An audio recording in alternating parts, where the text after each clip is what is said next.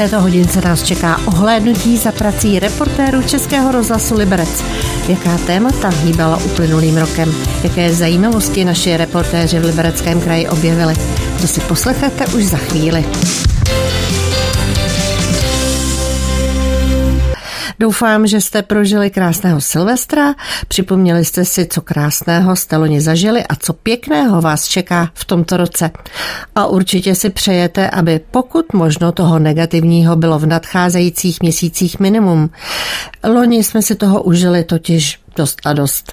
Vysoké ceny potravin, pohonných hmot a energií. Víc lidí než obvykle například potřebovalo potravinovou pomoc a Liberecká potravinová banka začala rozvážet balíčky lidem přímo domů. Jak připomněl reportér Tomáš Mařas, jsou určené těm, kteří si pro ně nemohou dojít ze zdravotních nebo rodinných důvodů osobně. To je voní. No. Kládka vozu, zatím zelenina, ovoce, viděl jsem nějaké saláty, jablka, kořenová zelenina, paprika. Vy jste teď svezli po ránu čerstvé potraviny, ovoce, zeleninu, pečivo z obchodu, se kterými spolupracujete. Ano, přesně tak. Ta ovoce, zelenina se musí teď protřídit, probrat, vyřadit z toho už, co je nepoužitelné. A to vlastně, co se dá použít, tak se dá do balíčků, kterých teď dneska připravujeme pět. A zbytek půjde organizacím Liberci a okolí. Vysvětluje ředitel potravinové banky Libereckého kraje Josef Vlček. Těch pět balíčků to budete zavážet v rámci mobilní výdejny. Ano, přesně tak. To jsou vlastně naše první balíčky, které zavážíme v novém projektu mobilní výdej. Přímo na adresu zavážíte lidem, kteří mají problém si do výdejního místa fyzicky dojít. Ano. Zatím jenom Liberec. Zatím jenom Liberec. Jeden balíček, to je banánovka plná trvanlivých potravin a v té tašce na vrchu velké tam je a hygiena. K tomu ještě teď doplníte vlastně tu zeleninu, co jste přivezli. Zeleninu, ovoce, pečivo. A s Filipem Vlčkem jedeme rozvážet potravinové balíčky v rámci mobilní výdejny. Adresa do navigace, jedeme. A nahoru to jde deset, že ne? Nahoru to je docela těžké, to asi pomůže. Bylo by to těžké odnést ty dvě banánovky? Bylo by, no. Hodně to pomůže. Já jsem po infarktu, takže jako... Vysvětluje jedna z klientek potravinové banky Marie Chlemická. Dobrý den, to jsem já. Promlouvám, já jsem přesvědčen nemocný, co nás pustili. Květoslava je další z klientek potravinové banky, které Filip Vlček dovezl dvě banánovky plné potravin, k tomu dvě igelitky s drogerií a pečivem. A ještě tam byly plenky, že? Plenky. Pomoc doručená vlastně až domů pomůže. S malým dětskem by bylo problematický ty dvě banánovky a dvě tašky prostě odnést v ruce. Ano, ano, ano, to jo, to je pravda, protože víceméně podívejte, než se dopravím někam, nebo s, vlastně s kočárkem, zároveň s taškama, tak je to pro mě docela fuška, no. Do podzimu chce potravinová banka domluvit dalších přibližně dvanáct obcí, kam bude s výdejnou zajíždět. Také na Liberecku máme své reportéry. Český rozhlas Liberec, žijeme tu s vámi. Před chvílí jsme s reportérem Tomášem Mařasem rozváželi potravinovou pomoc lidem, kteří se ocitli v nouzi. Jak jsem připomněla v úvodu, loni se naše země hodně potýkala s drahotou. Jak tomu bude letos, teprve uvidíme. Vysoké ceny potravin a pohonných hmot přiměly mnohé Čechy k tomu, aby ve velkém začaly jezdit na nákupy potravin, stavebnin, vybavení domácností a taky pro benzín a naftu do Polska. Tam, jak podotýká reportér Michal Jemelka, je vítali většinou mnohem příznivější ceny. Jsem na parkovišti v polském Zhořelci. Z Liberce je to sem asi padesát kilometrů a cesta mi trvala necelou hodinu. Už na parkovišti vidím několik aut s českými značkami. Z Liberce, z Hradce Králové nebo z Prahy. Můžu se zeptat, co tady nakupujete vy? Zařízení do koupelen a vlastně různé zařízení do bytu. A my konkrétně jsme scháněli zástěnu do koupelny a lišty k plovoucí podlaze. A když to srovnáte třeba s cenami v Česku, jak to vychází? Já bych řekl, že dneska úžasné, mezi tím není až takový rozdíl, jako to bývalo dřív, ale je pravda, že tady je jako zajímavější výběr. Říká mi Jiří Pikeš z Liberce. Sprchový kout nádherný, prostorný, ne jako u nás ty bakeliťáky takový, jo. Dlažbu, všechno prostě a potraviny, to zase máme my blíž z Liberce támhle do Bogatiny, že jo, ale co se týče stavebnictví a zahrádky, tak to tady je perfektní. Jak se říkalo kdysi, že kultura prodeje tady je špatná, tak tady se to neskutečně změnilo. popisují manželé Dana a Václav Musilovi, kteří sem do Zhořelce přijeli z Liberecka. Teď teraz my jak jim přijmeme, my jim dáme, no to tady máme ten sám problém, no ne? No dobrá. Třeba zložit. Levněji než v hobby marketu v Liberci bych tady pořídil například sádrokartonové desky. Nižší jsou i ceny zahradních sekaček a podlahových materiálů nebo dlaždic. U většiny sortimentu jsou ale ceny srovnatelné a například lepidla nebo barvy by stály v Polsku víc. Pátek, pondělí, úterý to tady max je. Ale tohle je stejný okolo, já to nevím. dvacet šest złotych dziewięćdziesiąt osiem groszy. Dobrý den. devadesát osm. Mhm. Děkuju. Ne všem se nákupy v Polsku vyplatily, potvrzuje Sergej Honst, který sem přijel z Mladé Boleslavy. My jsme jeli sem pro plot a zrovna on to vychází na skoro stejný peníze. Takže jste nakoupil. Tady něco emerajtka levnější vyšla než u nás a já nevím, co tam ještě mám. Růže manželka kupuje. Ty jsou tady za dobrý peníze, to je jako... Na české zákazníky polský řetězec i cílí. Reklamy na billboardech má i v okolí Liberce. Český rozhlas Liberec, rádio vašeho kraje. A teď nás čeká další hezká reportáž, tentokrát od redaktorky Evy Malé. Ta byla v kostele nalezení Panny Marie v Boskově na Semilsku ve chvíli, kdy se po deseti letech opět ozval nádherný zvuk původních varhan. Vzácný nástroj z poloviny devatenáctého století, který patří k nejcennějším v litoměřické diecézi, restaurátoři opravovali deset let. Na obnovu varhan za pět a půl milionu korun přispěli i jednotliví dárci. Ticho na začátku této slavnosti má své oprávnění, protože chceme, aby varhany boskovské rekonstruované zasněly v té plné tónině a v plné parádě, bych řekl.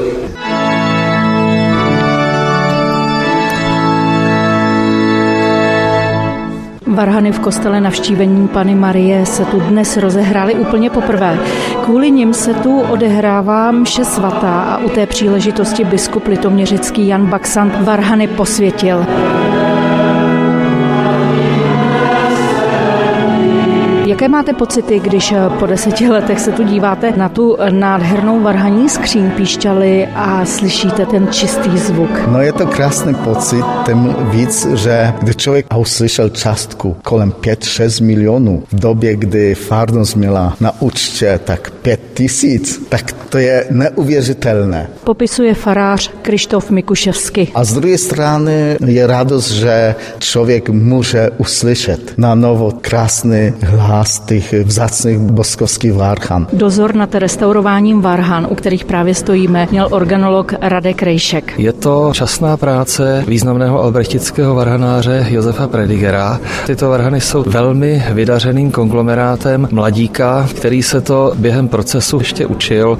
Pan Michek, který ty varhany restauroval, tak tam odhalil různé nesmysly jo, nebo chyby. Všecko se dalo napravit a byly odstraněny nestylové doplňky, nestylové dodatky a naopak to, co by tam mělo být, tak to tam bylo zpátky dodáno. S restaurováním varhan a práce v kostele nekončí. Teď restaurátoři mají v dílně boční oltář. Opravovat se bude i ten druhý a potřeba je vyměnit třeba o kapy. Také na Semilsku máme své reportéry. Český rozhlas Liberec, žijeme tu s vámi. Nyní si přijdou na své milovníci starých knih nebo gramodesek. Zavítáme totiž do druhého největšího antikvariátu v České republice. Je v Liberci a jak zjistila redaktorka Jana Švecová, má v nabídce tisíce knih od šestnáctého století až po současnost. Čtenáři si je mohou koupit nejenom v této starosvětské kamenné prodejně, ale také po internetu. Teď právě tady projíždí vozík s knihami, taková pojízdná police. Antikvariát je opravdu obrovský, já bych řekla, že by se za něj nemusela stydět. Opravdu velká městská knihovna, čím se liší? Tam se antikváře Ondřeje Sanetrníka. Od těch menších antikvariátů se lišíme hlavně množstvím, které prodáváme. Máte spočítáno, kolik jich tady vůbec máte? Máme tady kolem sto sedmdesát tisíc knížek. Já předpokládám, že teda nakupujete po celé zemi? Jezdíme po celé České republice, tomu výkupu věnujeme hodně času. Před takovými třiceti pěti lety se v antikvariátech scháněly knížky, které buď vycházely nízkým nákladem, nebo se na ně stály ve čtvrtek fronty. Pak to byla taková ta indexová literatura, byl to Škvorecký, Kundera, Zahradníček, Deml. O co je dneska největší zájem? Ty exilovky, které jste zmínila, tak o ty stále, to jsou stále velmi ceněná vydání, která vyšla šedesát osm Publishers, nebo avantgardní obálky, například typografická úprava Sutnara, nebo to jen. Hodně se sbírají staré dobrodružné knížky. Tady vidím jednu takovou velmi oblíbenou řadu, to jsou Verneovky, tuším podle obálky z jakého roku.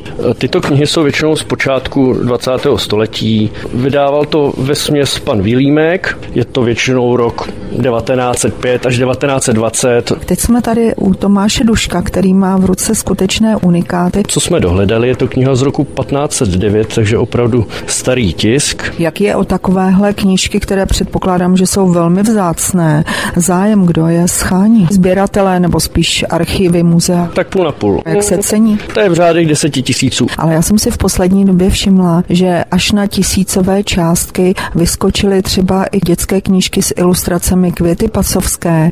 Podle čeho vlastně ty ceny vyskakují? V případě Květy Pacovské je to bohužel tedy smrt autorky, která u lidí většinou vzbudí zájem o ta daná díla a o tu tvorbu. Často to bývají taky šťastnější události, jako například, když se nějaká kniha sfilmuje, nebo se na jejím základě točí seriál. Teď tady vidím kartony. Vy nakupujete, ale i rozesíláte po celé republice. Může si u vás kdokoliv objednat? Mm-hmm. Ano, posíláme knihy téměř komkoliv. A posíláme je do zahraničí. Máme zákazníky, kteří pravidelně nakupují z Japonska nebo ze Spojených států. Jaké knížky třeba posíláte do Japonska? V Japonsku jsou hodně oblíbené ilustrované knížky. Celkově Japonci mají poměrně velký zájem o českou kulturu. A do té Ameriky? V Americe jsou spíše lidé, kteří se tam odstěhovali, Češi, kteří žijí v Americe a chtějí si přečíst něco v češtině nebo schání knížku, kterou za mláda četli a teď jim schází. Tak to byl Ondřej Sanetrník a já ještě doplním, že pokud nejste právě z Japonska nebo ze Spojených států, tak si knížky můžete vybírat i v kamenné prodejně, zdobí filmové plakáty a není to náhoda, protože antikvariát sídlí v bývalém libereckém kině Lípa. Také na Liberecku máme své reportéry. Český rozhlas Liberec, žijeme tu s vámi. Víte, že mezi paneláky v České Lípě můžete vidět létat sovy? Největší sídliště v tomto městě si totiž vybral k hnízdění pár kalousů ušatých. Velmi milou reportáž tam natočil redaktor Českého rozhlasu Liberec Jaroslav Hoření. Máte tady teda zajímavou podívanou a taky zajímavé zvuky na sídlišti. Je skoro lepší než zoologicky. No určitě, protože tyhle ty drobečkové jsou poměrně dost hluční a myslím si, že tyhle ty dva paneláky, co jsou tady okolí, ty se užily poslední dobou, protože oni začnou opravdu kolem půl deváté a končí někdy v pět hodin ráno, takže jedou pecky celou noc. Jak dlouho tady už je pozorujete sami? Já to mám chvilku, já je o nich vím asi čtrnáct dnů, nicméně musí tady být výrazně díl. De facto poprvé jsem je objevil tady na sídlišti v roce dva tisíce dvacet. V době covidu se nám usídlili přímo proti vchodu do gymnázia. V té době tam byl klid, nic se tam nedělo. Takže já jsem pak jednou přijel z focení a slyším tady něco strašně píská, co to může být. A druhý den jsem se tam šel podívat a na mě koukalo pět takových vykolených hlav. Teďka jedna hlava na nás kouká tady ze smrčkou, no. Kroutí, to je mladátko. To je mladý, no a je to nejslabší mládě podle všeho, protože ty ostatní jsou výrazně větší. Oni postupně jako začínají migrovat. Za začátku byli se drželi na tom jednom velkém stromě, no a postupně, jak se zvětšujou a zesilujou, tak zkoušejí, co, co vydržejí, kam až jsou schopní dolítnout. Tak ono už ale kousek odsud je to do přírody vlastně do volné, jsme na kraji sídliště. No určitě, oni potom vymigrují kousek dál a vlastně tadyhle, já nevím, sto metrů dál je úžasná louka, tam budou mít ideální místo na lovení. Ale jinak mladí se dokrmují poměrně dlouho, jo, takže oni ty zvuky jsou slyšet potom i z té louky, jako tam kolem, kolem dokola jsou stromy, takže tam oni se potom usídlejí a rodiče je takhle zkoušejí dokrmovat. A je to, řekněme, nějaké téma hovoru tady na sídlišti, ty sovy a ty zvuky hlavně, protože ne každý třeba ví, o co jde? No, tak tadyhle ty lidi, co jsou tady v tomhletom paneláku, tak ty už to samozřejmě vědí. Někteří to berou pozitivně, že to mají lepší než televizi, někteří to berou negativně, že kvůli tomu nemůžou usnout. No ale vy jako fotograf si to tady užíváte. No je, je. Dodává českolipský fotograf Tomáš Čmuchálek a na Kalouse ušatého jsme se zeptali ještě také ornitologa Zdeňka Mrkáčka. To je jedna z našich nejběžnějších sov a nestaví si vlastní hnízdo, ale využívá hnízda třeba straky nebo vrány, případně i třeba dravců a loví hlavně hraboše. No a to je jeden z takových taky příkladů ptáků, který se jako přizpůsobili životu v naší blízkosti. Také na Českolipsku máme své reportéry. Český rozhlas Liberec, žijeme tu s vámi. Že se dá pěkná reportáž natočit i na hřbitově, dokazuje naše redaktorka Jana Pavlíčková. Ta zavítala na centrální hřbitov v Liberci o loňských dušičkách, tedy v době, kdy na něj chodí až čtyřikrát víc lidí než obvykle. Špatný sirky. Už hoří. Koukám, že vy tady zrovna zapalujete svíčku. Jak často jezdíte nebo chodíte na hřbitov? Hlavně o těch dušičkách. Máme to spojené s tím, že pořádáme okružní jízdy po těch hřbitovech. Máme to v rozsahu nějakých sto kilometrů od Liberce až po Děbrady a blízké okolí. Turnova, tam mám babičku, takže jezdíme do Turnova vždycky na dušičky, ale do toho Turnova to není tak daleko, takže když se tam dostaneme, tak se stavíme i na hrob. Říkají manželé císařovi z Liberce. Městská pohřební služba v Liberci vypravuje teď aktuálně samostatnou kremaci za necelých třináct tisíc korun a pohřeb ve velké obřadní síni vyjde pozůstalé na necelých dvacet sedm tisíc korun. Oproti loňsku se tak ceny zvedly o pět až patnáct procent podle jednotlivých položek, vysvětluje náměstek primátora Jiří Šolce z Hnutí Ano. Důvodem není to, že bychom chtěli vydělávat víc, to určitě ne. Je to samozřejmě o tom, že i my musíme jaksi reflektovat ekonomickou realitu a když je ten plyn třikrát dražší, tak prostě ta služba bude dražší. Ale zároveň jsme se snažili tu cenu nastavit velmi citlivě, únosně a nepromítli jsme tam zcela tu zvýšenou cenu plynu. Tak jako v ostatních větších městech začíná mít i Liberec problém s nedostatkem pohřebních míst. Zdejší pirátská strana proto přichází s návrhem alternativního hřbitova. Inspirací přitom byl hřbitov Les vzpomínek v pražských Ďáblicích, jak mi přiblížil liberecký pirátský zastupitel Petr Slanina. Kde provádějí vsyp popela nebo uložení rozložitelné urny ke kmeni stromů. Může tam probíhat nová výsadba, může jít třeba o rozstylovou nebo sypovou loučku ve formě květnaté louky. Myslím si právě, že v Liberci by to mohlo lidi zaujmout, protože máme tady hory, lesy, takže určitě nějaká část lesa, kde by takhle alternativní způsob pohřbívání mohl probíhat, by určitě šel najít. Téma teď chtějí Piráti dostat mezi veřejnost formou různých přednášek a prodiskutovat ho chtějí i v radě města. Také na Liberecku máme své reportéry. Český rozhlas Liberec, žijeme tu s vámi. O tom, že bezpečnost na kole především, je následující reportáž redaktorky Johany Tománkové. Horští záchranáři v Jizerských horách totiž loni řešili větší počet zraněných cyklistů než v předchozích letech. Ti totiž často nemají povinnou výbavu, jezdí neopatrně a rychle. Jizerky osm, Jizerky osm, projedná příjem. Horští záchranáři nejčastěji vyjíždějí ošetřovat zraněné cyklisty po pádu, kdy mají odřeniny a v horším případě i zlomené končetiny. Cyklisté by sebou pro jistotu měli nosit základní zdravotnické vybavení, říká náčelník horské služby Jizerských hor David Savický. My jsme byli kdysi na nějakých závodech v Polsku a už nevím přesně, jak to bylo, něco jsme si půjčovali od Poláků a vím, že oni říkali, kdo noší, neproší. Stejně jako například Miloslav Smolík z Teplic. Malej obvaz máme. Nějaké náplast? De- dezinfekci. Už se vám někde něco stalo takhle na kole? No je, je. Zlomená ruka, odřený kolena. Zranění cyklistům ale nehrozí jen v lese.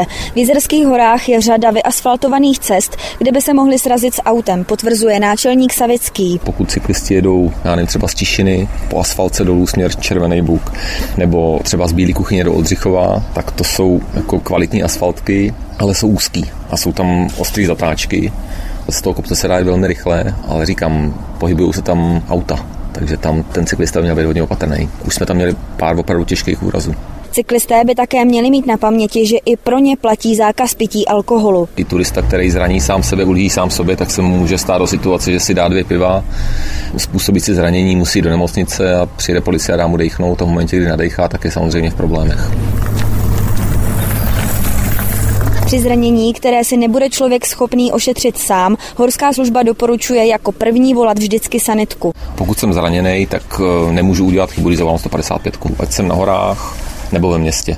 sto padesát pět zavolá nám a dohodneme se na dalším postupu. Úrazům můžou lidé předcházet tím, že budou mít vždycky helmu, nebudou v podnapilém stavu, naplánují si trasu dopředu a budou mít s sebou dostatek pitné vody a třeba i nějakou svačinu. Záchranáři také radí mít v telefonu staženou aplikaci Záchranka, díky které je zdravotníci můžou najít rychleji. Také v Jizerských horách máme své reportéry. Český rozhlas Liberec, žijeme tu s vámi. A na téma sport podruhé, tentokrát od našeho sportáka Pavla Petra. Ten natáčel s vyznavači velmi neobvyklé disciplíny – kánoe pola.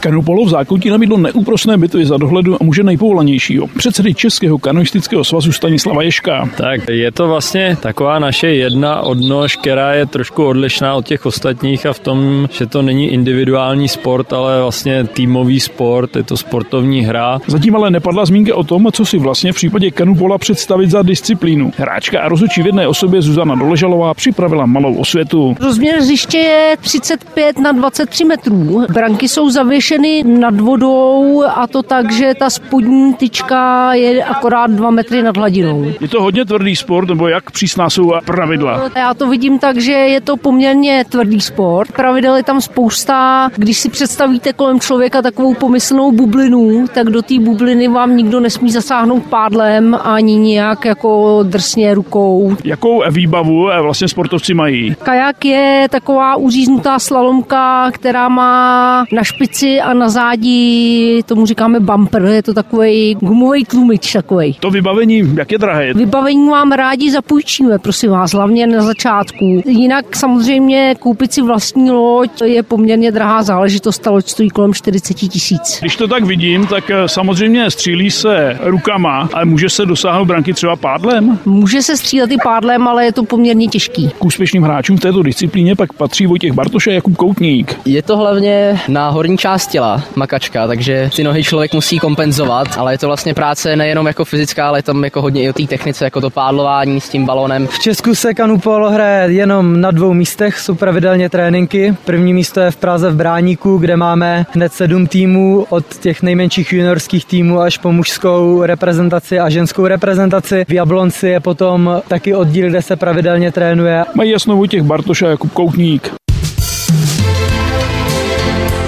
Český rozhlas Liberec, rádio vašeho kraje. Reportáží o velmi neobvyklé sportovní disciplíně kánoe polu končí novoroční pořad nejzajímavějších příspěvků reportérů Českého rozhlasu Liberec.